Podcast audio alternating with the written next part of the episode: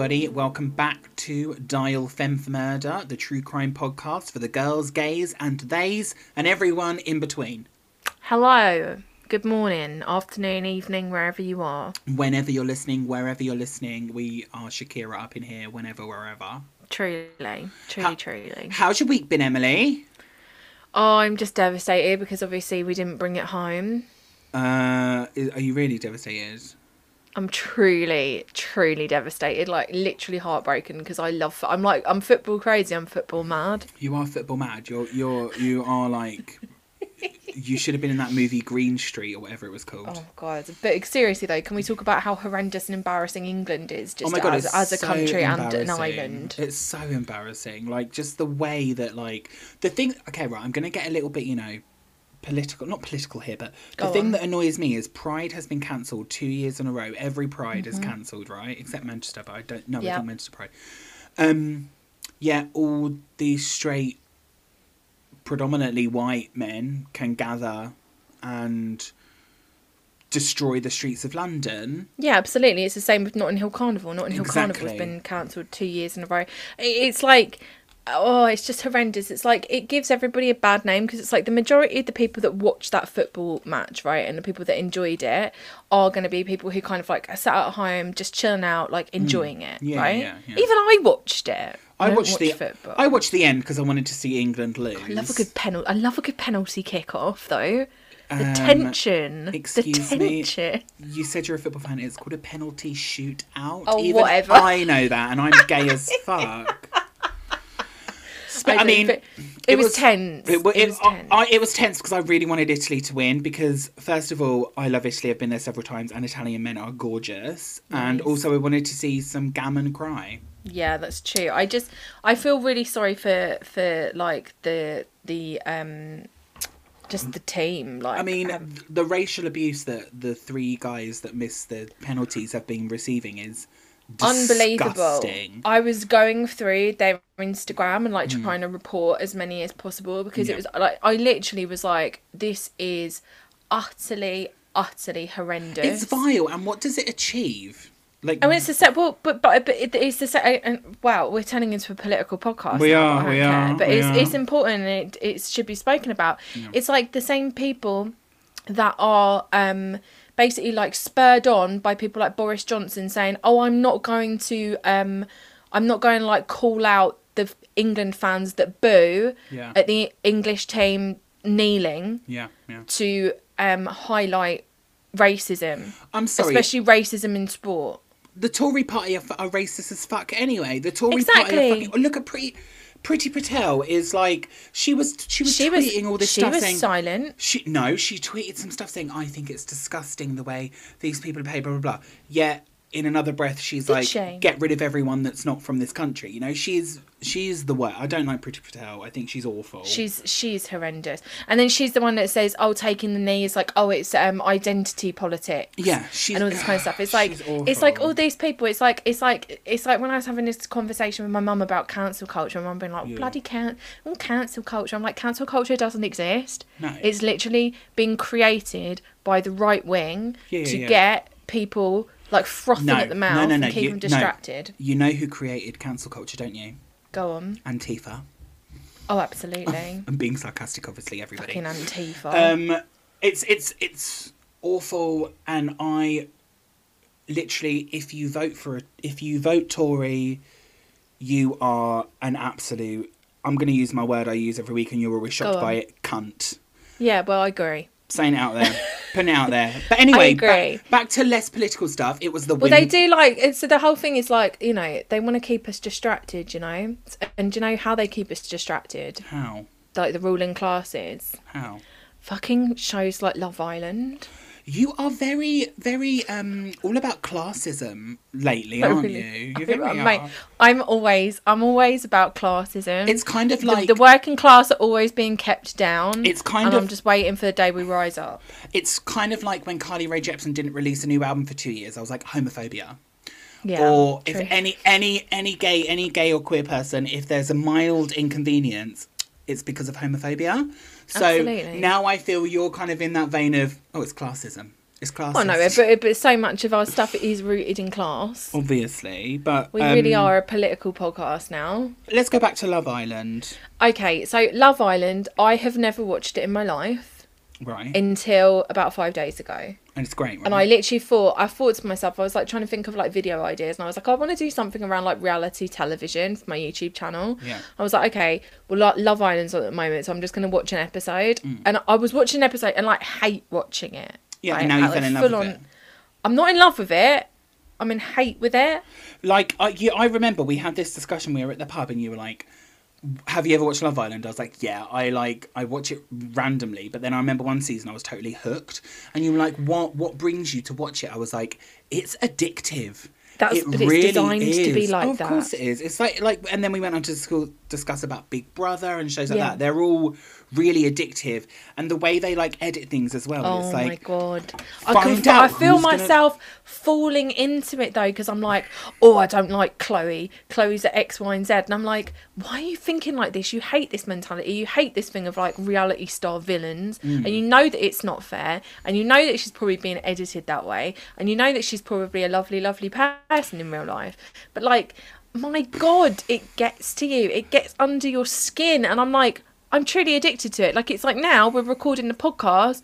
I know I'm going to be missing Love Island, and I'm gutted. you didn't and you said to me i was like you met text me yesterday about like the world cup because we were supposed to record yesterday and i was like not the world cup sorry euros and i was like i can't i'm watching the wimbledon final and sexy sexy berrettini is in the final and i want to watch it um, and it was obviously going on later and she was like oh don't i'm gonna watch i'm gonna watch the world cup oh my god wait does that mean love island is cancelled i was like no dude it's just pushed back it's just pushed back I Um, didn't watch that. I didn't watch it last night. I watched it on on uh, replay today. I, I think one thing I will say about um you know how I know she's I know it's she's probably being edited that way and stuff, right? Mm. I get that, but also I don't ever trust an edit when it's like they show someone doing a sly look or doing a you know oh yeah. but if it's something someone said, that person said it. yeah, that's it's like true. the whole drag race and Phi Phi O'Hara. She was like, "I've been edited to be the villain." It's like, well, you actually did say those things. Yeah, exactly. If you said something, but like the you know most people on Love Island are just the, the thing I don't understand about Love Island, right? Is like how can you get that many people without a personality? Okay, also, like, they're all like dumber than a box of hair, let's be honest. I don't know whether that's deliberate, but some of them are like. I- So, so the only relationship on Love Island at the moment that I think is worth anything is the friendship between Kaz and Liberty, and that's Great. that's literally it. See, That's it. Yeah, okay, fine, fair enough. Um, one thing that does bug me about Love Island, it's like you're telling me they couldn't find anyone that wasn't a size eight Right, and also they couldn't who's find for love. they they couldn't find any guys who whose type wasn't blonde and petite. Absolutely, it's bullshit. because it's, like I'm. I'm I'm literally watching these absolutely beautiful women, Mm, right?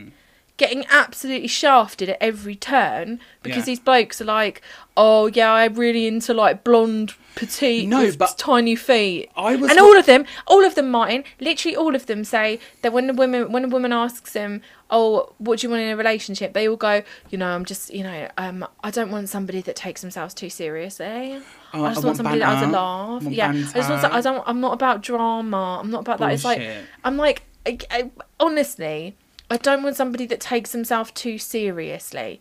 Fucking hell. I and half of these blokes, half of these blokes have formed their entire personality on the fact that they are like over six foot. It's mad. yeah, Madness. over six foot and I guess conventionally attractive.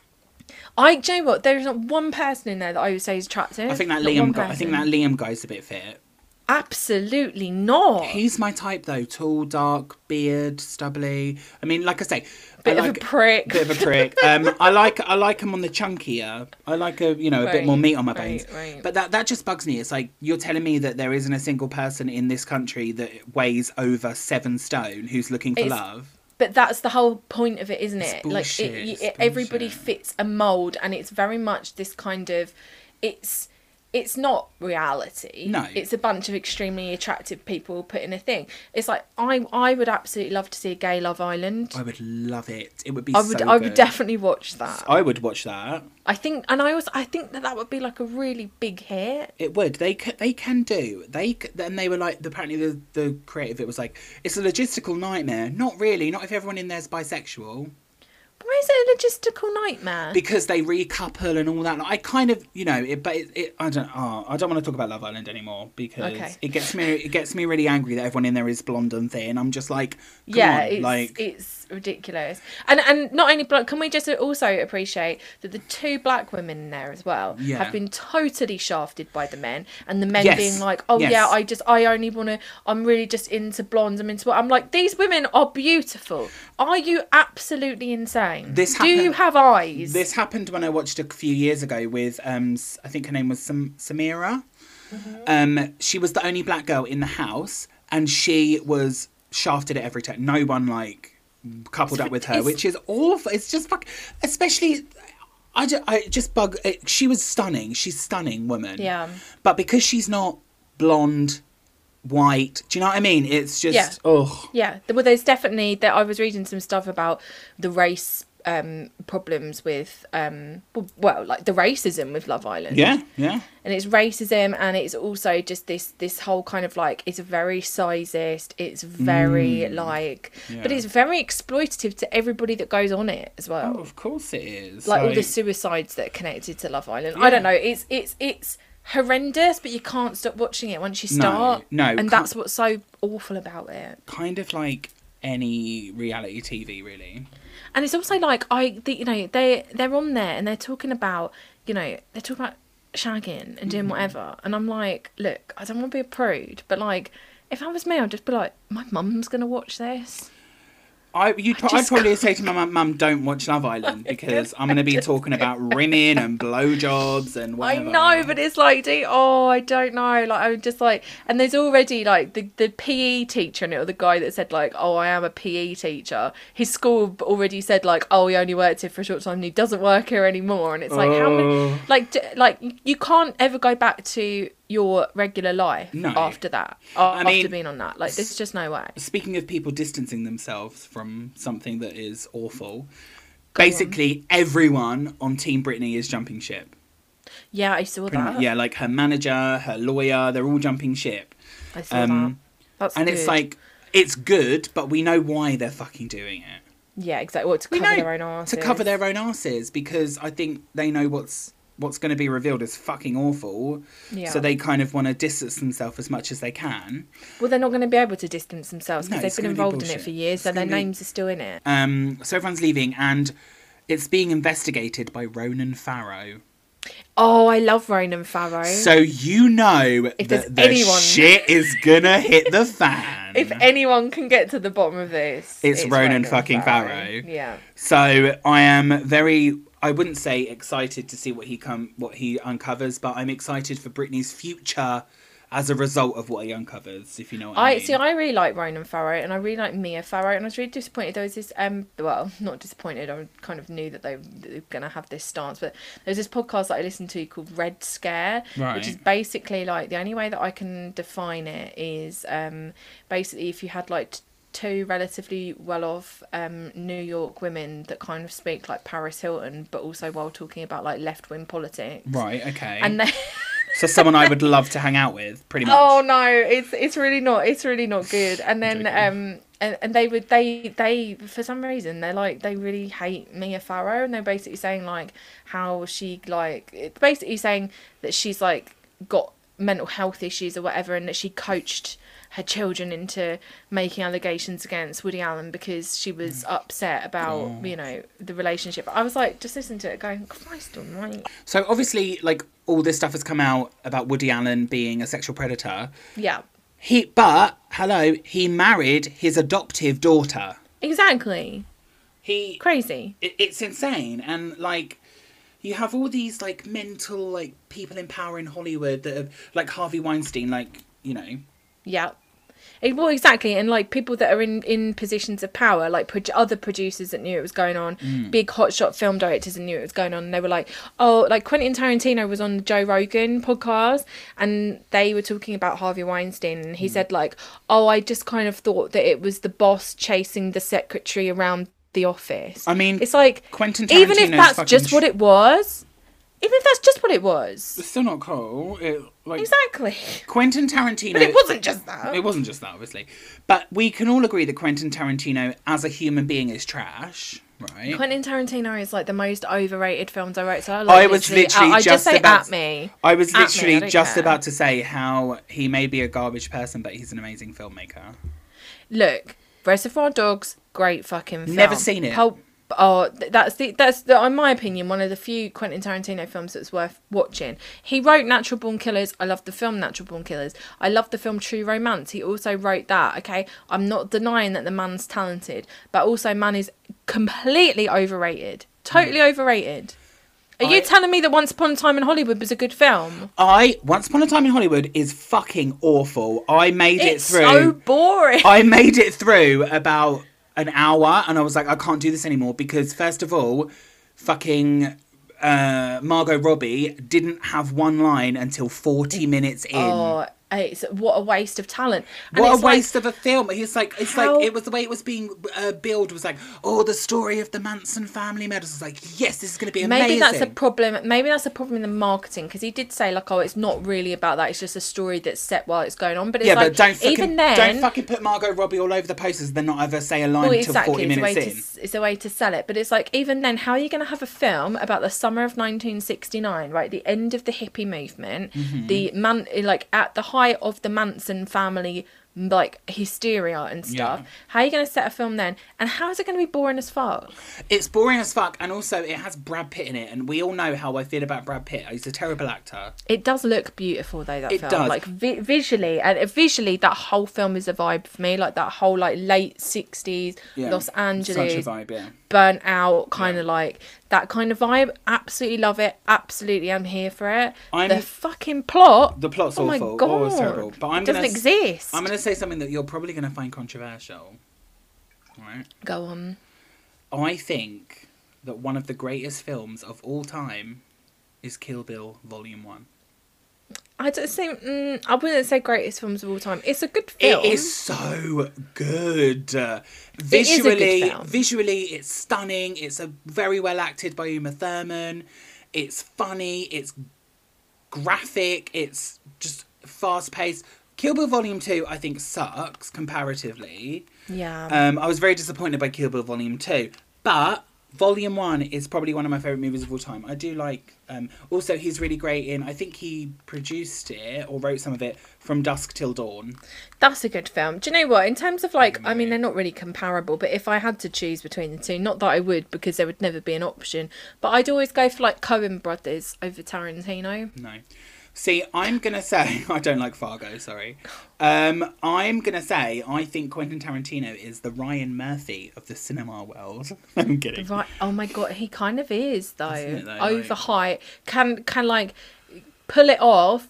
Visually, the stories are really good and stuff. The- the always has a great, always has a great cast. Soundtrack. Color palette is good. always color palette is always chef's kiss. I mean, I'm not gonna lie. Let's be honest. That fucking scene in Kill Bill, when they when Lucy Liu is Lucy Liu and Uma Thurman are fighting, and it's playing that that, is um, uh, that song. Oh Lord, please don't let me be misunderstood. Yeah, that is good. That is good. It's and then the blood on the snow. It's amazing. See, that's how the same way I feel about the scene in um, Once Upon a Time in Hollywood when it's um, the Rolling Stones playing, and then all of I don't know if you got that far, but it's like the Rolling Stones Out of Time is playing, and all of the lights go on, like the neon lights on Sunset Boulevard, and it is such a visually beautiful scene. But the rest of the film is shockingly bad. Didn't get that far. I only got up to the bit where like Leonardo DiCaprio was like crying to some little girl actress. Oh like, my god! And that scene went on forever. like, this is the thing. I don't get about Quentin Tarantino. Right?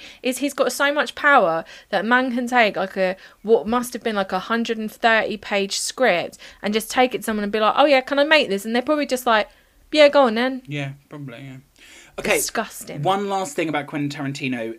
Is this not a missed opportunity for a Kill Bill 3, right? Everyone says it, but have Vivica A. Fox's daughter, right, Right. come after Uma Thurman's daughter Mm. and call it Kill Kiddo. Yeah, that's never gonna happen. No, I know, But but, I it would feel be like- great. Oh, I don't know. Oh, it'd be great. I don't know. I'm not a big fan of nepotism. Uh, says the girl who likes Stranger Things, starring Maya Hawke. Not starring. Oh, she's- hardly, hardly starring. I actually watched. I was talking of Maya Hawke starring in things. Have you watched Fear Street? No, never even heard of it. It's the new. It's on Netflix. It's basically they've got Fear Street 1990. You say that like I. You say that like I regularly check Netflix.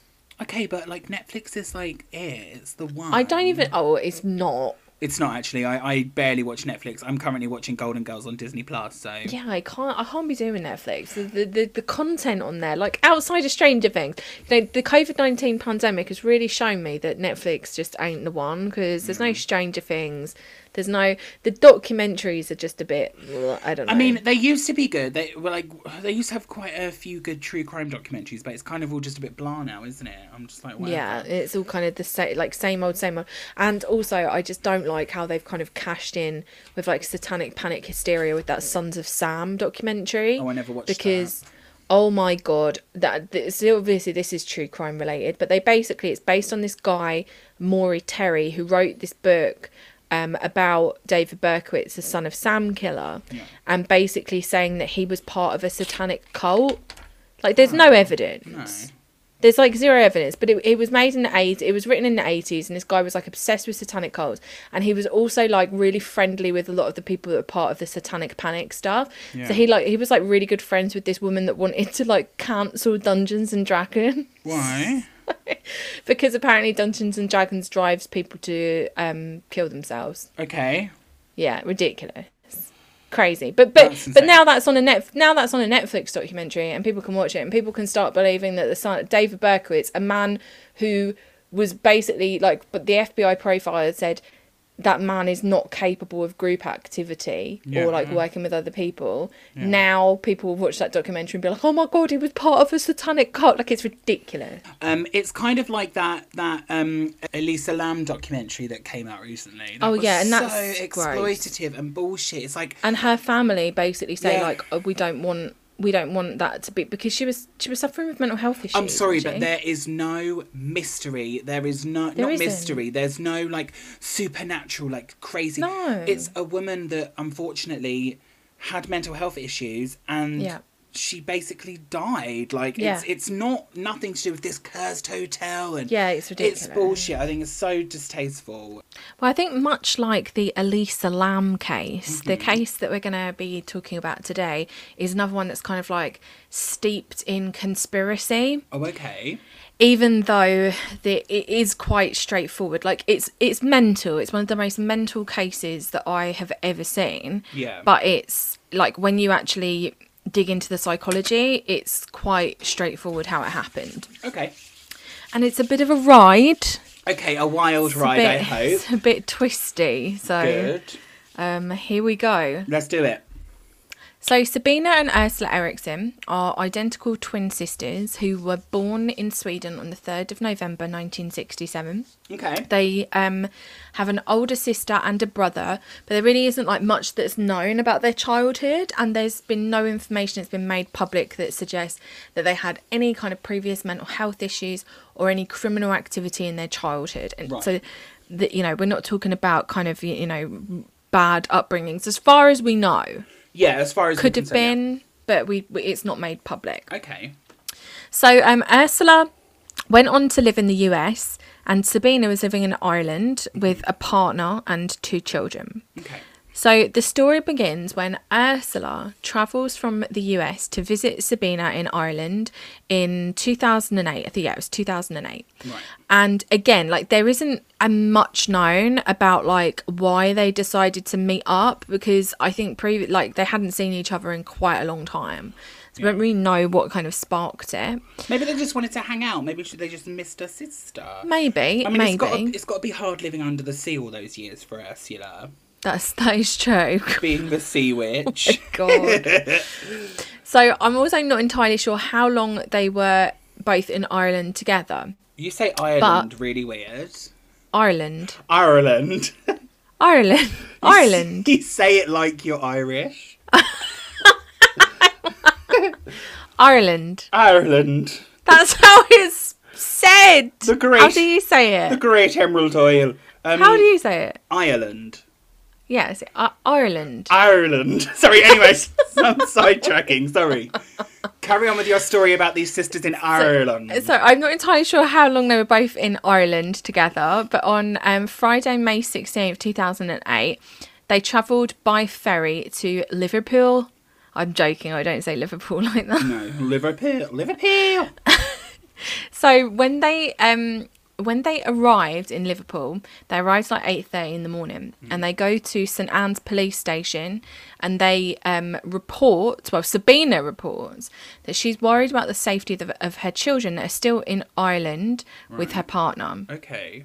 And when the Liverpool police contact the police in Ireland, they find out that Sabina had had a fight with her husband the night before, which had most likely triggered them leaving for Liverpool. Okay. We don't know like how long the sister was there for in Ireland before they decided to come to, to Liverpool. And it's not really clear like why they came to Liverpool or like Okay. just to the like to Britain. Um, is it Britain? Britain, yeah. Liverpool is in Britain, yes. You Okay, are well, right. because Ireland, because isn't Ireland Britain as well? Depends what part of Ireland. Yeah, Where that's true, they- Northern Ireland. Where were they from? Not entirely sure. We're getting sidetracked again. Sorry, just, just, again. just, okay, sorry, sorry, sorry, sorry. So after they are at the police station, they report um just being like worried about the kids. They decide to get on a National Express coach. We love the love the old We lo- National Express. At least it wasn't a megabus. That's true. You know? God, I haven't been on a National Express bus in years. Oh, don't. I went Literally to Manchester is. on one once. It was awful. Yeah, Manchester was great, but the bus was, ugh. I used to get on to Southampton all the time, but like, pff, Christ, haven't been on one in years. So um, they got on a national coach, um, National Express coach to London at eleven thirty in the morning, but they end up getting off the bus at Keele Service Station, which is like I think it's near Stoke on Trent, Okay. which always just reminds me of that um, that bit from like it's on TikTok now. But it's like from I think it's from like Dick and Dom in the bungalow where it's like the badger it's going like Stoke on Trent. Stoke on Trent. Oh yeah, to Stoke on Trent. I can't say I have heard of that. funny. No. It's so funny. No. Anyway. Um, so they later claimed that they actually got off the bus because they weren't feeling well, but the bus driver tells a slightly different story. Now he says that um, instead of like putting their bags in the luggage hold, which is like what everybody has Yeah, to do, um, they wanted to keep their bags on them. So like, think of the time; it's two thousand and eight. Like Mm. we're not that far away from like seven seven. Yeah, yeah, yeah. Um, so people were still like, it was still like really, you know, like high alert. Remember, like back in those days where it'd be like, Oh, if you saw a piece of luggage, you'd be like, oh my god. I used Like, to be, be, like, terrifying. literally whenever I was like in an airport or train station getting on the tube and I saw some solo luggage, I would be like, "Oh my god, oh my god!" Good lord. Yeah. So anyway, it's that kind of like it's the heightened panic, that kind of thing. Yeah. So they refuse to. He he basically says like, "Can I search through the luggage? Um, if you're not going to put it in the hold." Yeah. And they refuse, and he's like, "Well, get off the bloody bus then." Right. They kick him off. They kick him off, and um, they're at this service station, Keele service station, and they're acting a bit weird. They're acting a little bit suspiciously A little- with a their sus, bags. a little sus, yeah, a little bit strange. So again, like it's heightened times. So the manager there calls the police on them. And the police show up and they chat to them for a bit, and they're then allowed to leave. Like the police think that they're regu- like just normal, like like Yeah. they're just normal, whatever. Just a couple of Swedish birds on their bods, you know. exactly. And we're ABBA from Sweden. ABBA were from Sweden, yeah Yeah, so it's like what what are they called? The, t- the two? Oh, they're not sisters, are they? they're not sisters, but it's Agnetha and um other two Agatha. brothers? No, none of them were related. I thought they were called like the Bjorns. No, one's called Benny Bjorn and the other one's called no, one's called Benny and one's called Bjorn. Oh, I thought it was like the one, but they were called Benny Bjorn, and then the other one was something Bjorn. No, it's Benny Bjorn, Anna Frida, Anna Frid, and Agatha. Right. Okay. I think it's Agatha. Anyway, Anyway, moving on. moving on. Um, so the sisters leave the service station, and they start to walk down um, the uh, M6, and then they decide to uh, cross over the M6 and begin to start walking in the Central Reservation, right? As, as one does. As one does. So if you're not aware what Central Reservation is, it's basically that bit of like green patch, but that separates um like the directions yeah. of traffic. Yeah, Yeah, yeah, exactly. Now this is where it gets weird, and I'd recommend this is quite a visual story as well. So if you are interested in actually being able to see what happened. You can just go onto YouTube, type in like Sabina and Ursula Eriksson, and you'll be able to watch this because I watched it. It's ins- It's it's it's insane. it's right. so bizarre. It's Like, crazy. yeah. So so they're in the central reservation. They try and cross through traffic. And this is the initial thing, and Sabina ends up being hit by a car. And she's not fully out of it, but she's definitely injured, like a little bit. Okay. Right. And they manage to get they get on the other side of the road and um, it's captured on CCTV, which alerts the highway agency who go to scene like immediately and they're like on the side of the road, like chatting to them. And um, the motorway I think it's called the Central Motorway Police Group are notified as well and they make their way there.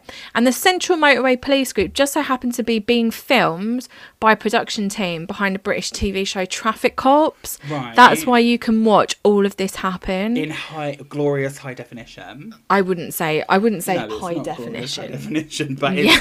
it's not grainy CCTV footage. Let's just Exactly, say. exactly. So Tracy and Paul are the cops that show up on, on, on the scene, and um, they think that the sisters are going to be like super injured because they're like, okay, woman's been hit by a car on the M6. Yeah. it's obviously going to be a thing. But Yeah. when they get there, they're just standing on the hard shoulder, like chilling out, and everything seems to be okay. Right. One of them's smoking. They're just like standing about, basically. Just chilling, yeah. Yeah, just chilling. So the camera crew films Tracy and Paul getting briefed about what is going on by the highway agency officers. They're like just giving them the rundown. Mm. And as they're giving them rundown, in the background, you can see Ursula deciding to run into oncoming traffic, mm. where she is then hit by the side of a truck that's traveling at almost 60 miles per hour. Yeah, and we can just say, like, in the video, she, it's not that she wandered out or fell. Yeah. She literally runs and Yeah. basically runs out of her jacket, twists Yeah. out of her jacket, Yeah. and then gets hit by a fucking lorry. Yeah, it's like absolutely insane. Like she's knocked to the floor. Yeah. All of the cops are freaking out. They're like, "Oh my god!" Like trying to stop the truck. Like that. I mean, literally. And then, literally, not even seconds later, Yeah. so Ursula's been hit by like the side of the truck. Literally, like a few seconds later, Sabina also runs out into the traffic, which is mm-hmm. still moving, and gets hit by Volkswagen Polo. Mm-hmm. She's launched up into the air, smashes the windscreen, like there's a, like the whole windscreen shattered in. Mm. There's a huge dent in the car, and she's un- unconscious on the road for like 15 minutes. Yeah. Like when you watch it, it's absolutely insane. Like It's Ursa's so shoes are knocked off her feet. Like they say that she went under the wheel. Oh, God. It's it's horrifying. Okay. Yeah. So like, um, It's, by the way, just putting out there, it's not like gory or No. incredibly graphic. No, because they don't sh- they don't show it. They it, kind of show kind of like the build up, them running out. You don't see them get hit. No, no, no, you don't, you don't, you don't. Nothing like that.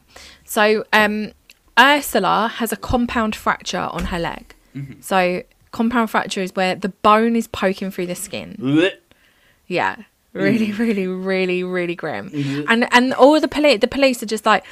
They said that they were absolutely convinced that, that they wouldn't survive. Yeah. And you can see them like they're properly shot. They don't, don't know what to do because it's like it's not just like a person was kind of trying to like desperately trying to cross. No, they got hit. ran out into the Yeah, motorway. absolutely into oncoming insane. traffic. So the police stop traffic on the motorway immediately. Yeah. And Paul goes over to Ursula, whose legs have basically been crushed by this lorry. Yeah. And he calls for an air ambulance. He sees how bad it is. He's like, Yeah. "Oh my god, this is mental." Yeah. At this point, Ursula begins to like come around a little bit, and she starts saying to um, the police officers, "I recognise you, and I know you're not real." Mm. And she starts to like attack them. Now she's like she is also like in this time she starts screaming for the police, even though the police are there. Yeah. She's like, "Police, police!" And they're like, "We are the police." So she starts spitting at them and she tries to pick herself up off the ground. Like, bear in mind, she literally has a bone poking out of her leg. Yeah. Is this the one that got hit by the lorry or the car? This is the one that got hit by um, the lorry, Right. Yeah. Ursula. yeah. Okay. So she can't. She's like trying to get up off the ground, but she can't. Like she can't basically Mm. because of how bad the fucking like her legs are just fucked. Yeah, yeah, yeah. Like I'm sorry if that sounds like insensitive, but that's like her legs are done Fuck. at this point. Like absolutely. So Basically crushed by a lorry. yeah, exactly. So- Like she went under the wheel. She's so not going to be getting up and doing any marathons anytime no, soon. you she know, isn't. She's not going to be running across any more motorways. But No. at this point, Sabina starts to come around too. Sabina's, Sabina's the one that's been hit by the Volkswagen Polo, like fucking like thrown up into the air, Yeah. dented dented the roof of the car. Like it's Uh-huh. quite extreme. And she starts yelling, "They're going to steal your organs." Mm, Okay. Now the police officer that's with her is Tracy, and Tracy's trying to hold on to her as she as she begins to stand up and starts to move away from the scene. Mm-hmm. Like Sabina is like absolutely not having it. She's trying to get out of there, and Tracy's like trying to grab onto her, and that's when Sabina just turns around and absolutely twats Tracy in the face, Hold on. punches her. Yeah, I was going to say, you need to clarify with listeners that aren't British what twatting someone in the face means. like knocks her out Yeah, basically. like, punches her to the floor, yeah, she? punches Yeah. her and like she, and Tracy. I think Tracy kind of like slips or something. Yeah, yeah, yeah. And just is on the floor, and she launches herself across the central reservation Mm. and into the other side of oncoming traffic on the motorway. Now, for stroke of luck, she's not struck by a car, and Paul comes running up to her, and he's. I mean, at this point, he's like proper puffed out. You see him in a documentary; he's like he can't get his breath, Yeah. and he's trying to calm her down, but she's like she is properly squaring up for a fight. Like Mm. you know when somebody is like kind of like you see like drunk people in in it's usually like drunk men, and they're kind of like bouncing around. Oh, the bounce, You know? yeah. The Yeah, the they're doing a little bounce. The pre-fight bounce, the pre-punch bounce, yeah. Yes, that's what she's doing. Yeah. and it's it's insane because she's been hit by bloody car. Kind of like a boxer, the way they're like, come on, come on. Or, or like a the goalie on the football before, Yes. just before he lost. Yes, Mm. exactly. So, um, members of the public actually, like, because obviously all the cars are just stopped now, so people Yeah. getting out their cars, like saying what the hell's going on. They actually have to get involved to subdue Sabina. Bloody hell. It took seven people, well, it took, took six people at first to get her like uh, back to the other side of the road, where all the ambulances and stuff were, and all the police and that yeah. but then they're trying to like restrain her because she needs medical attention but she's fighting everybody she's like kicking everyone screaming spitting trying to claw people And she's just been hit by a bloody car. she's just been mad- hit by a bloody car Yeah, and she's absolute still... madness Wow. Yeah. like like literally ab- she, actually she's not she's the, been hit by a car twice oh yeah, because she because she was hit at the earlier. beginning yeah i think that was maybe more of a graze She's like the Hulk. she honestly Mm. it's it's absolutely insane Yeah. So it ends up taking seven people to like subdue her, and they get her all strapped in Yeah. and stuff. And when the medics arrive, um, they she has to be sedated so they can actually get her in the ambulance because the people in the ambulance are like, "We can't No take way." her. She's Yeah. like, she's like that. Yeah. So when the police search the scene, they find a bunch of like broken phones, like quite a few of them. I don't know how many, Right. like broken mobile phones, which alludes to them having having like multiple phones and destroying them. But again, like it is very unclear what that what that was all about. Okay. So, um, Ursula is admitted to the hospital because she's like proper out of it from Yeah. being hit by the truck, and Sabina gets checked over at the hospital, but surprisingly, she's uninjured, She's and she un- gets to- she's uninjured, and she gets taken to the hospital, Yeah. and she's like, at this point, bear in mind that up until now, she's been like, "You're stealing our organs. I want the police." Like literally trying to knock out. She's already knocked out a police officer. Yeah. She's like proper raging. Well, when she gets taken to the police station, she is so calm. She complies with everybody. She's even like really friendly and like a little bit flirty with the people around her and like the police officers. And she's saying she says like all these all these things. She starts saying stuff like um she said we say we say in Sweden that an accident rarely comes alone. Usually at least one more follows, maybe two. And she doesn't say anything about her sister. Like she didn't ask about her sister, which the officers were like, "That's really that's like quite strange because her sister's like Been hit by a properly in hospital." Yeah, so she doesn't Yeah. mention, doesn't ask anything about it as well. Like really strange. They ask her stuff about whether she's like self harmed in the past, and she says no, all that kind of stuff. Um, so While um uh, Sabina is being booked in in the hospital, Ursula is tested for drugs and alcohol, and they don't find anything. So like, there's no there's So no they're, they're sober as fuck. yeah, sober because they thought maybe they're on like some like heavy duty drugs or something. Some good Swedish. Totally. Drugs. So Sabina is um, kept overnight and she is charged with assault of a police officer and trespass on a motorway. And the following day, she's taken to court where she pleads guilty and she was sentenced to one day in custody, but she's already done that because she stayed overnight. So she was allowed out and there was no psychiatric evaluation. For a woman that literally ran onto on, into oncoming traffic Yeah. and was Yeah. saying, asking for the police while the police were there. It it just uh, oh, it begs belief. Anyway, so she's totally she's now stuck in Stoke on Trent. okay. so she's stuck in Stoke on Trent. Then what happens? and um, she is um, given like her. She's got her possessions um, on her, and it included a laptop, and she's got a thousand pound in cash. Oh, it's given she's to her. balling. I know she's it's given to her in a clear plastic bag. Um, so she's just kind of like knocking about on the streets of Stoke on Trent. Where's her sister?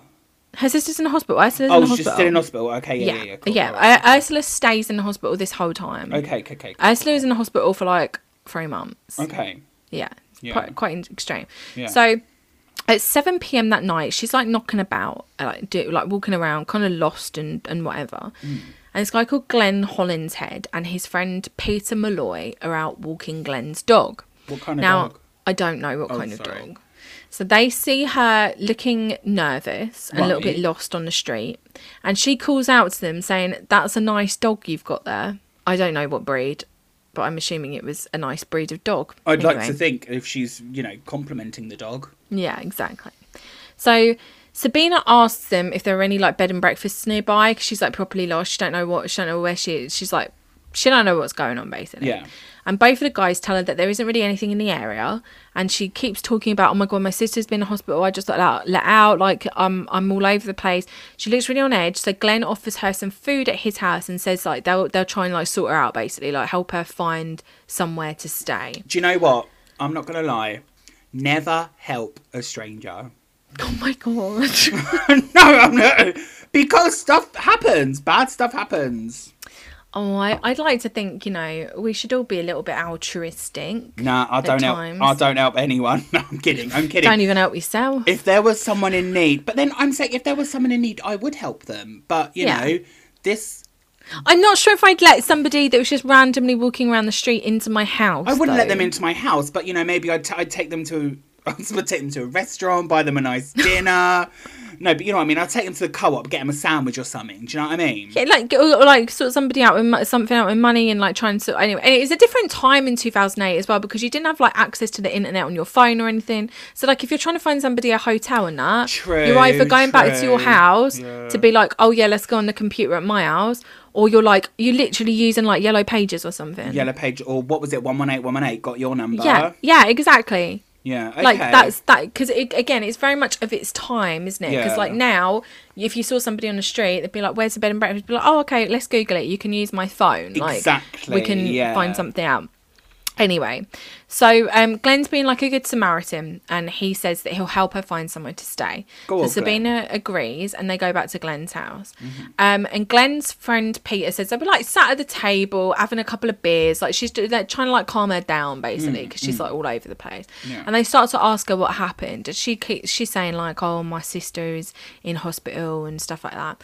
And they start to ask about her sister and she immediately starts to get like really nervous and paranoid and apparently she gets up to look out of the window and she's like proper curtain twitching Oh really? Like someone's someone- on the lookout for her. yeah yeah like like very nervous Yeah. okay and she offers them both cigarettes and they're just like yeah all right have a, have a fag and um they're about to light them when she snatches them out of their mouths Yeah. and tells them that they might be poisoned What? Yeah, really, really bizarre. And they say that's that's even more weird because up until that point she'd been smoking all night, but they don't know whether it's because they started mentioning her sister that she started to get like freaked out. I'm not gonna lie. This entire story sounds like an anxiety dream that I've had. Like On honestly, honestly, so- Yeah. So terrifying. So Peter, who's Glenn's friend, was like he was freaked out by it. Yeah. But Glenn apparently was just like, oh no, it's fine. And apparently he was chill enough to let Sabina spend the night at his house. So he's a nice guy, he's Glenn. He's like, you know, you can you can crash on the couch, you can do whatever. Um Okay. very trusting. Glenn, no, don't do it, Glenn. Yeah, very trusting. Yeah. So in the morning, Glenn rings his brother Paul, who works at the local hospital, and he asks for more information about Ursula, who's still in hospital. So the theory is there that um that Glenn was like Sabina. Uh, Sabina was probably talking about Ursula and wanted to find out like where she was. Yeah, so he was And- trying to like find out for her. Yeah, yeah, yeah. exactly. Yeah. Um, Glenn's brother Paul said that it seemed like a normal phone conversation, just Right. just normal. Yeah. Um, later on that evening, about seven o'clock in the evening, um, Sabina is still at the house, and Glenn goes out to talk to his neighbour, who is washing um his van. I think the neighbour's name is Frank, and he asks him for some tea bags. Very British Very thing to do. Very normal British thing to do. Got a couple And of the tea- name- got a, got a couple of tea bags, mate. Exactly. Is that how they exactly. talk in Stoke on Trent? I don't know. Stoke-on-Trent. Don't. It reminds me of. Sorry, just a quick sidebar. Do you remember the movie The House Bunny starring Anna Faris? No, I don't. Oh my god, it's so good. It's about a, a Playboy bunny that joins a sorority. Anyway, there was there's a really weird bit because she's this beautiful dumb woman, and she goes, she asks someone, she's like, "What's your name?" And the girl goes, "Sarah." She goes, "Sarah." And like, it's just if you've watched, Wonderful. If you've watched The House Bunny, you will appreciate how funny that is. Sorry, that was on. really Sorry. worth interrupting for. Sorry, carry on. Emily. So so Glenn goes outside and he's like asking for tea bags and the neighbour's like, Oh yeah, once I finish washing my car I'll go get you some. And Glenn goes back inside and not a minute later he comes mm. back outside and this time he's bleeding and he says she stabbed me and he allegedly tells his neighbour like he's literally like bleeding out and the neighbour's like obviously calling the police and stuff Yeah. and apparently he's oh it's really sad it's so sad apparently the last thing he says to his neighbour is to look after his dog Oh, I know. It's little- really sad. Little goggy. It's really sad. Uh, so this sad. is this is where it gets like it gets even more mental. Okay. So the neighbor calls the police. She doesn't kill the dog, does she? No, no, no. Okay, no, no. good, good. The neighbor calls the police, and Sabina flees the house. Now Right. she's spotted on CCTV running away from the house, and she's also carrying a hammer in her hand, Right. and she's hitting herself in the head with it as she runs. As she's running, like she's running and like hitting herself in the head. Oh my god, this is. I know. Yeah. Yeah, it's it's a ride, right? Carry on.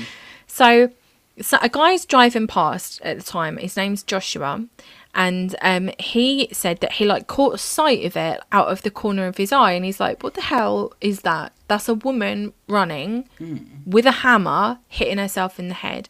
And he says that like her hair was matted, like bloody matted, and like she was covered in blood because obviously she's stabbed Glenn Yeah. Like- horrendous. And um, so he gets out of the car. He's okay? hold on. He stopped and got out of the car. He got out of the car and he tries to wrestle the hammer out of her hands, but she's fighting with him. And he said he he said he was like just tunnel vision on the hammer. You are just braver like I than I, need to get it get it out of of her hand. Yeah. So while they're both struggling for control over this hammer that she's been mm. hitting herself with, mm. she hits him on the back of the head with a roof tile that she was carrying in her pocket. What? He's he is luckily okay. Um, but then some someone else must have called the, an ambulance at that point because it shows up and they kind of they know that what she's doing. And Sabina is like in full panic mode at this point. So she's running, she runs straight over a roundabout and she runs like up. I don't know whether she runs up like a grassy verge or she runs like either way, she basically manages to run uphill Right. and she right and she's got like the paramedics like following her the whole time like Yeah. doing all that and she ru- gets to a bridge that runs 40 feet above the A50 No. and the paramedics are behind her desperate to help her Yeah. But instead of slowing down she decides to jump onto the A50 and she breaks both of her ankles and fractures her skull oh my fucking god. yeah right So the bridge was forty feet above the ground, yes and she survived. Mm-hmm. Yes That's wow. She is literally like the Hulk. madness. So Sabina was arrested for murder, she, but basically she's she gets taken by an ambulance Yeah. and um, she gets taken to the University Hospital of North Staffordshire. And while she's there, she gets arrested for murder. Now, three months later, Ursula is finally discharged from hospital. Right. And she goes back to Sweden and and then somehow she made it back to the USA. And I think that she is like part of a church now in like Washington state. Right. Okay. In that same month that um that Ursula got discharged, Sabina also gets discharged from um the hospital and she's still in a wheelchair at this point and she's taken to custody. Right. And she does plead guilty to manslaughter Okay. But she never answered any questions about the crime. She always said no comment. Always. Yeah. So both the prosecution and the defense for Sabina claimed that she was insane at the time that she killed Glenn Right. and she was suffering from something called folie à deux. Folie à deux. Folie à deux, which is French for a madness of two. What does that mean? So essentially, it's like this shared psychosis. It's like two people that have. Okay, so we'll go into a little bit, a little bit about it. So there's a kind of different. Um, it, kind of manifests differently in different cases, but they think that what these sisters were suffering from was something called. I'm probably going to pronounce this really badly. Yeah. Folie imposée Right. and it's basically defined as um, where a dominant person, who is also known as like the inducer of the hallucination, right. forms a delusional belief during a psychotic episode and then imposes it on another person with the assumption that the secondary person may not have ever become deluded if they were left to their own devices. And it also says that if the parties are admitted to hospital separately, then the delusions in the person with the induced beliefs usually resolve without the need of medication. Right? Right. So they they think that she was um like the um the secondary person, like that her sister was had this like delusional belief during a psycho- psychotic episode and then basically she had it as well because of their relationship and their connection together So they think that Sabina, sorry, Ursula, the one in hospital, is the inducer. yeah, Yeah, so okay. sabina was a secondary sufferer and she was influenced by being around her sister who was the primary sufferer Well, Ursula was the one that ran into the truck first, right? yes Yeah. Okay.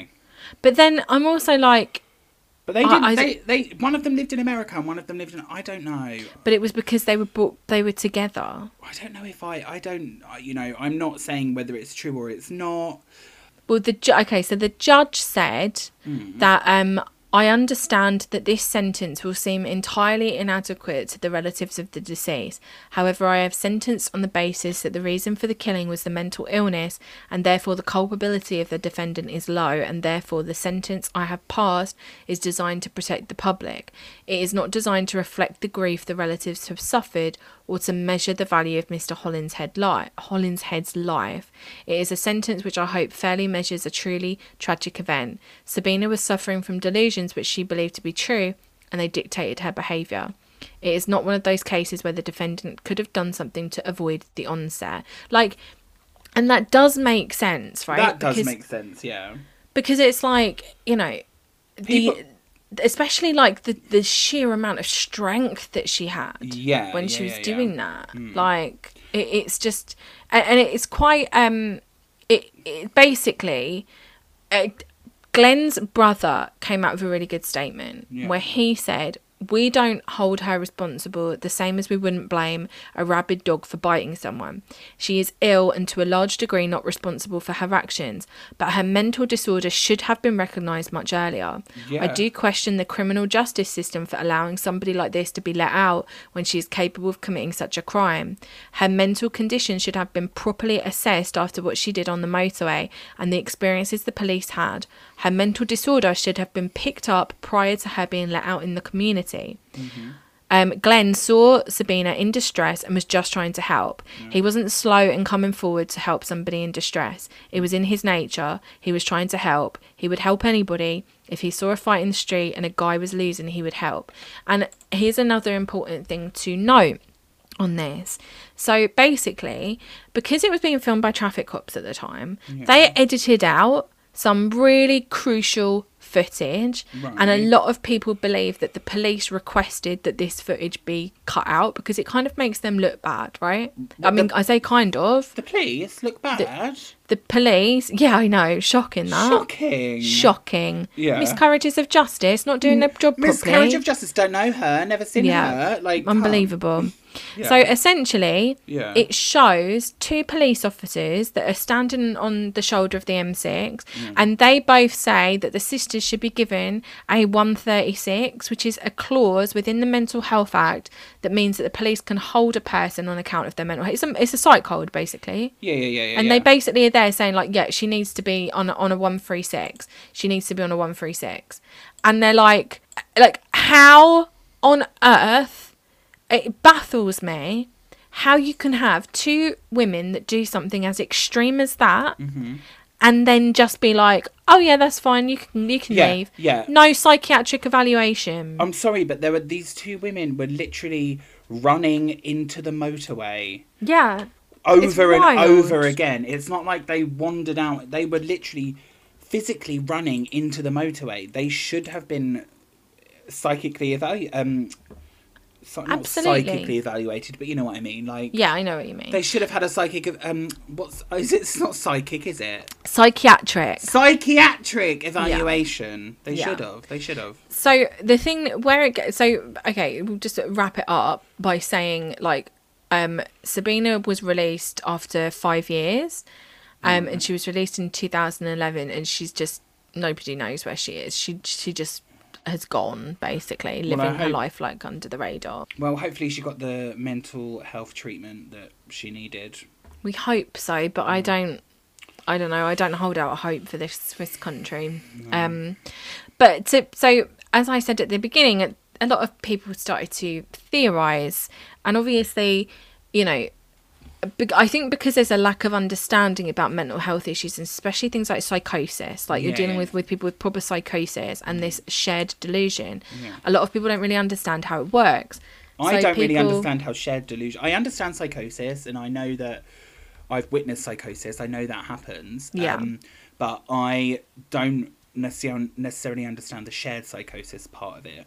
That's- Well, it's a con- it's a connection between it's it's it's very very psychologically com- complicated, and I'm not quali- qualified enough to talk about it. Mm. Okay. But it is a real thing. okay. But because people don't understand it, a lot of conspiracy theories started to crop up, and one of the big ones was people were talking about were Sabina and Ursula Eriksson part of MK Ultra. Right. Okay. is- So for anybody that doesn't know what MK Ultra was, um, it was basically like a program where they would eh, basically experiment on people.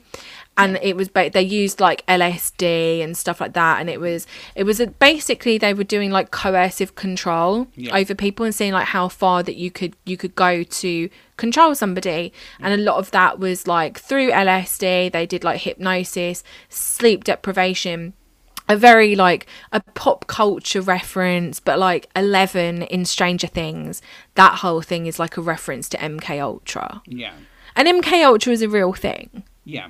like it's not it isn't a conspiracy theory No, it's it was it was a is real. legitimate thing that happened but the scale of it is is always kind of um like hotly debated Yeah. and it was it was a very very small amount of people that were actually like experimented upon like don't get me wrong like any amount of people experimented on by the government Is, is the wrong amount? Yeah. Exactly, but like the conspiracy theories kind of come out of thinking like there are all these kind of they call like like they call them like super soldiers, Yeah. and like pe- like people think that there's like tons and tons of people that have been experimented on by MK Ultra type programs, and that MK Ultra never stopped, and all this kind of stuff. Anyway, mm. so there's a lot of people speculating that they were part of MK Ultra, even though there's zero evidence. But it was like because of the because of like the delusion element of it, and Yeah. because of the extreme amounts of strength, Yeah. and like the not even just strength, like it's resilience as well, yeah, like yeah, yeah. being co- totally like. uh, Like not phased at all by the I things mean- that you've just been through. It's it's basically the song "Tub Thumping" by Chumbawamba. I get knocked down. I get oh my god. I get knocked down. and I get up again. It is, and maybe that song was written about MK Ultra. Maybe, oh, maybe Who knows? Maybe. But any, I, I do not think that these these women were part of an MK Ultra experiment. I think it's very like fringe elements of the internet that believe in that. But it's the same kind of thing, like as we were talking about at the beginning with the Elisa Lam Yeah. thing. Is like it's a lot more interesting and exciting to believe that that they were some sort of like government controlled yeah. um experiments but they weren't. They were it- women with with with who were totally let down by the system that they were like in at the moment. Like there was nobody nobody they didn't people didn't do their jobs properly. No. and they also didn't there was no like mental health help for them which culminated in the death of a, of, of a man who would still be alive if people had actually done their jobs. Yeah it's yeah that that's that's essentially what it is it's like people that don't really i think a lot of people don't like you say understand mental health so they Yeah. go like like the elisa lam case they think Yeah, oh well she wasn't mentally ill she Yeah. was being Like, oh, she's just- she's acting strange. she Yeah, was being chased by someone she was being accosted by Yeah. a ghost no maybe she was having delusions maybe she was having psychosis you don't Exactly. know like Exactly. but because it's it's like the same thing as I say to people who um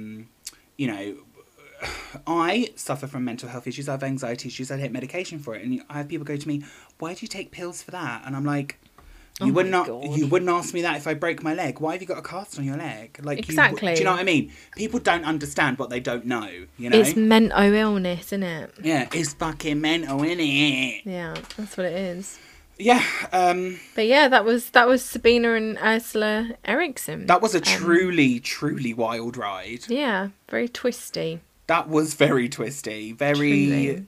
it was a lot. It was a lot. But that's what we do here. We we we reveal a lot. We tell stories you may not have heard of. You know, Exactly, exactly. I just thought it was one. Of, it's one of um my. I I don't want to say I don't like saying favorite. I No. think just like one of the One of cases the I find really interesting. interesting. Yeah, yeah, yeah, yeah. because it's so like it's so strange. maybe that's what we should have called this podcast.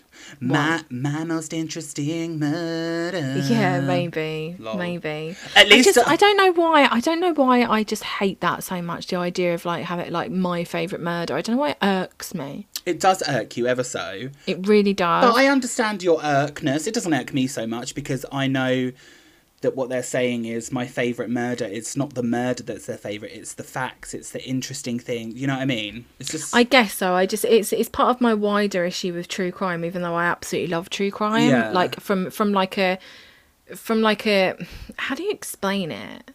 From like a be like this is this is interesting. Like how how does something like this happen? That's mm. like from how I approach it. We've had this discussion before, haven't we? How like we have. Calling I like having this discussion. it's a good discussion. It's like about you it, like I said before because it's so like something that you can't fathom why people would do that. Mm. That it's that's what makes it fascinating. It's like- exactly and it's and that's the thing it is it is it's so fascinating in such a macabre way and that's why like true crime has always been a thing like if you go back to like go back to even like i was watching this thing today there was like about the history of true crime Hmm. and they were talking about like in the ming dynasty of china Yeah. where they used to have um stories about like scammers and scam artists Yeah. and people that were like scamming for meat and oil Yeah, people. It, it's like it's like the same thing as like rubbernecking, which I Yeah. always I always have to say in a Bristolian accent. I don't know why. nice Rubbernecking. Yeah. Um, when you drive past an accident, everybody slows down and has a look. Oh, absolutely. And it's it's something. It's like the maca- it's, morbid. macabre. It's yeah. morbid fascination, is what it is. Yeah, yeah, it is. It is. But um, moving on to something less morbid. Um, Okay. The take a break this week. Take a break is back. You know, I've It's been, back. I have been inundated with messages saying, "Why was there no take a break last week? All we care about is take a break. Bring back take a break. Just turn the podcast damn. into take a break." Hashtag take a break. Hashtag lies. No one messaged me about that. Um. anyway, Can I also just can I also just say another thing? Because I know I spoke about Love Island at the beginning of this podcast. Do you know what the one thing that annoys me the most about Love Island? one thing that annoys me the most about Love Island is you messaged me yesterday going, "I'm actually really gonna miss Love Island." I never said that. yes, you did. Oh, did I? Yes, you messaged saying, "I'm actually really gonna miss Love Island when it's gone." I never said that. Yes, you did. Did I say that? I have got the receipts. I will say. I'm not going to. I don't think you have. I think I do. I don't think you have. I do. No, you don't. I do. You absolutely don't. 'cause I'm it gonna miss fucking Love Island, is what you said. When? To when?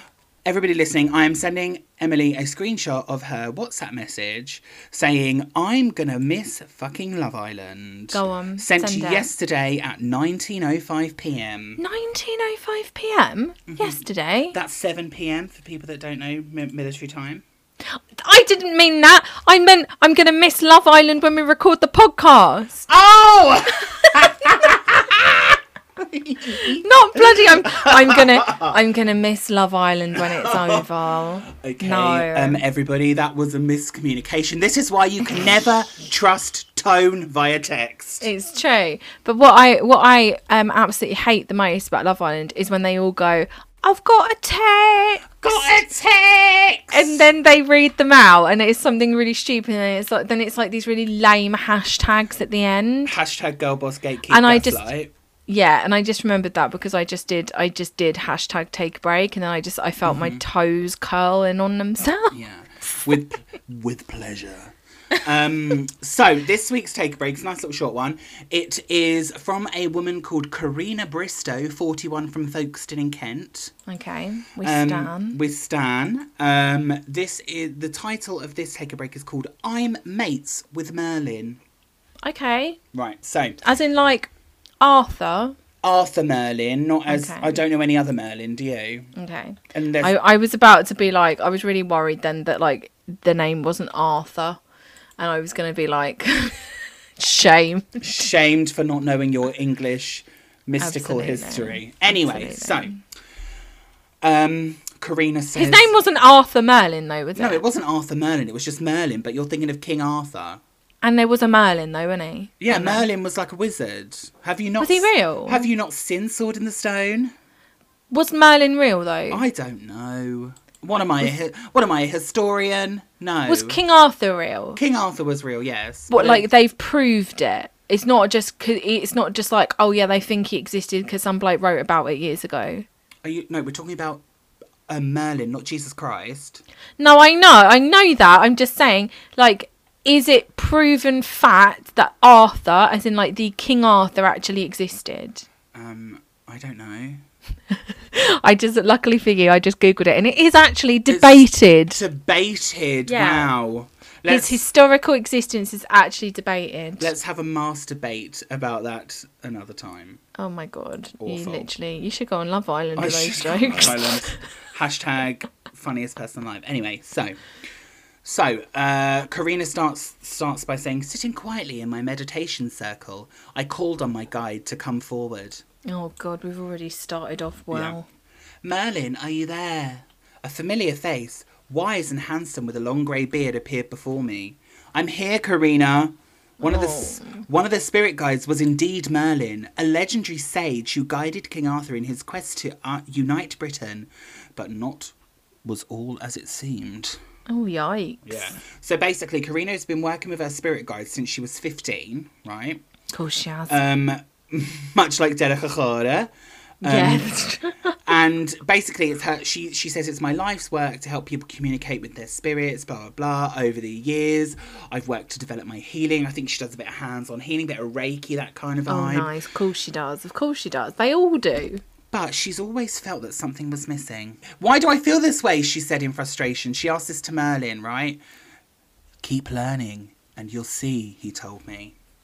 Right. So Merlin is like a guide. So her guide is like Merlin. I just I can't concentrate on this story because I just keep I'm just thinking about like whether Arthur King Arthur exists. That's not the point of the story. The point of the story is that this girl is mates with Merlin. All right. I know, but I feel like after this podcast, I'm just going to go into like a really deep spiral of like Knights of the Round Table and fucking Merlin and King Arthur. Just The only- like, is it real? The only thing I like that's associated with Mer- with Merlin and King Arthur and the Knights of the Round Table is the Lion, the Witch, and the Wardrobe. The BBC version from the BBC nineties. version, yeah. From the yeah, nineties, yeah. so iconic. Anyway, We do like I. This is the thing about the UK. Absolute shithole. We have got some good folklore though. We do have some good folklore. We Yeah. do, we do. Um, you know, and most of everywhere in the world comes from. No, I'm not saying that. wait, we colonized everywhere, so I take that back. we do have good folklore, but we don't. You know, it should have stayed in England, basically. Yes, yes. Um, anyway, carrying on before we get down that road.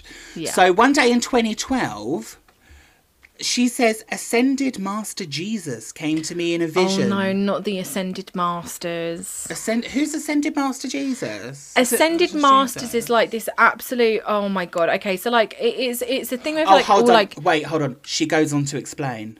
Okay, well, it's the thing with like new age spiritual woo woo people. Mm. No offense, if I mean all offense actually, if you're listening, this probably isn't the podcast for you because I'm not a new age spiritual woo woo person. But it's like you know, like you know, lots of cults are into the ascended, the ascended Oh, masters. yeah, yeah, yeah. We oh, get it, yeah. Apparently, she Yeah. says that they were spiritual beings who once walked the earth like you and me, but now have balanced their karma and ascended to a higher plane of consciousness. Fuck off. Yeah, love. it's like all the five D, all the five D ascension people are mm-hmm. all into it. So basically, the, as Jesus said to her that he was gathering as spiritual leaders for the earth plane as Right. needed, and she was like, "I'll I'll help you immediately," but then she didn't think any more of it.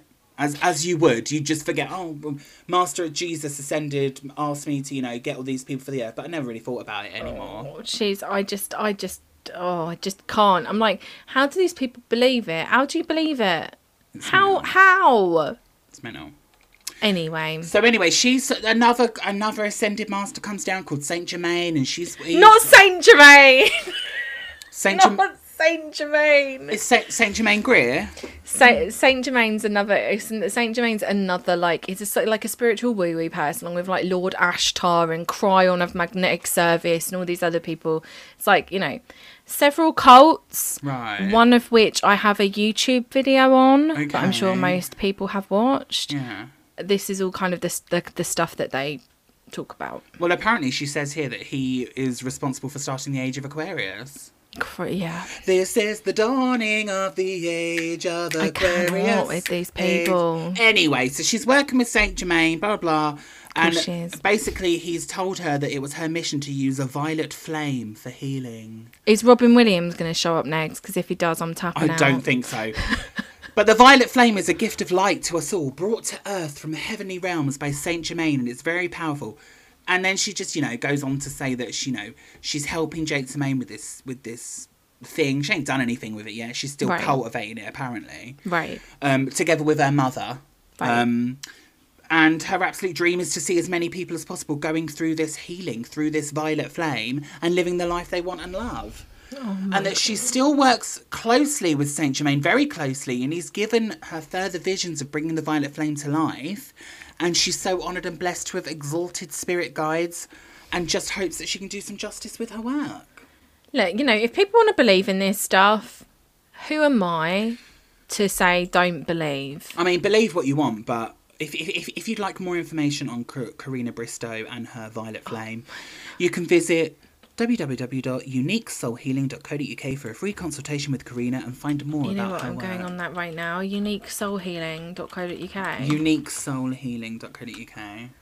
oh my gosh, this literally looks like Is it an awful website? it's. it's not, you know. It's just it's it's new age woo. That's what it is. What's this woo you keep talking about? All woo? think- Like woo woo. the drink. No, it's in like you know, like oh, it's a bit of woo. It's like woo woo. That's what kind of like what people call it, Crack. like new age woo. Yeah, like, yeah. like Like new age like shit. new age kind of new new age kind of um you know, it's like y- y- another way to define it would be like you know you've, they've got a galaxy brain. you Right. know? So basically, the kind where you walk into the shop and it smells like incense, and there's loads of like Yes.